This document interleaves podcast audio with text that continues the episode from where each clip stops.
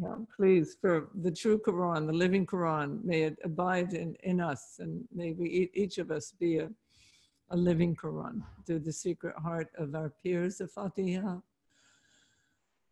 Allahumma sayyidina sayyidina Muhammad wa alayhi Muhammad wa sabbi wa salam. Bismillah, rahman, ar-Rahim. Alhamdulillah, rabbil alamin, ar-Rahman, ar-Rahim.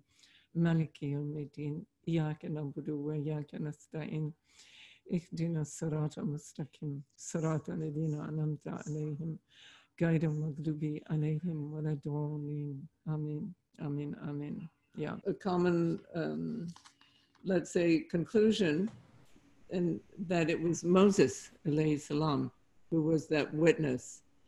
So, and that there are even phrases in Deuteronomy where speaking of one to come, just as it says in the Injil, in the Gospel, that Muhammad is also, peace be upon him, anticipated as the paraclete. I mean, Christians might not, of course, see it that way, but scholars of the Quran do, so that he was announced and seen both by Moses and Christ. And, you know, this brings us to a whole other level, because normally we operate and function and think on a very earthly and time-bound level. And that's what the Quran does. It lifts us to many different levels of reality. And there it points to the companionship and brotherhood of the prophets, so that they are working together, and they are in complete harmony with each other.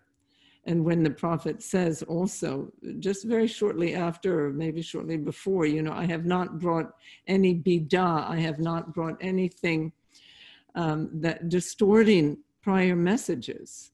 That our message is really the same, the essential message. The Shariahs differ slightly, of course, the practices and forms of devotion, but the essential message is the same, la ilaha illallah, and then adhering to the prophet of the time, and honoring people, being honest and just and compassionate. And so it's interesting to see that. So if we see in that way, then of course, it's good to come, as I say, sometimes from the, you know, we would call it the top down, or from the unity to diversity. So the unity is the unity of the prophets in their path, all sent, all followers, all adhering, all bringing the truth, and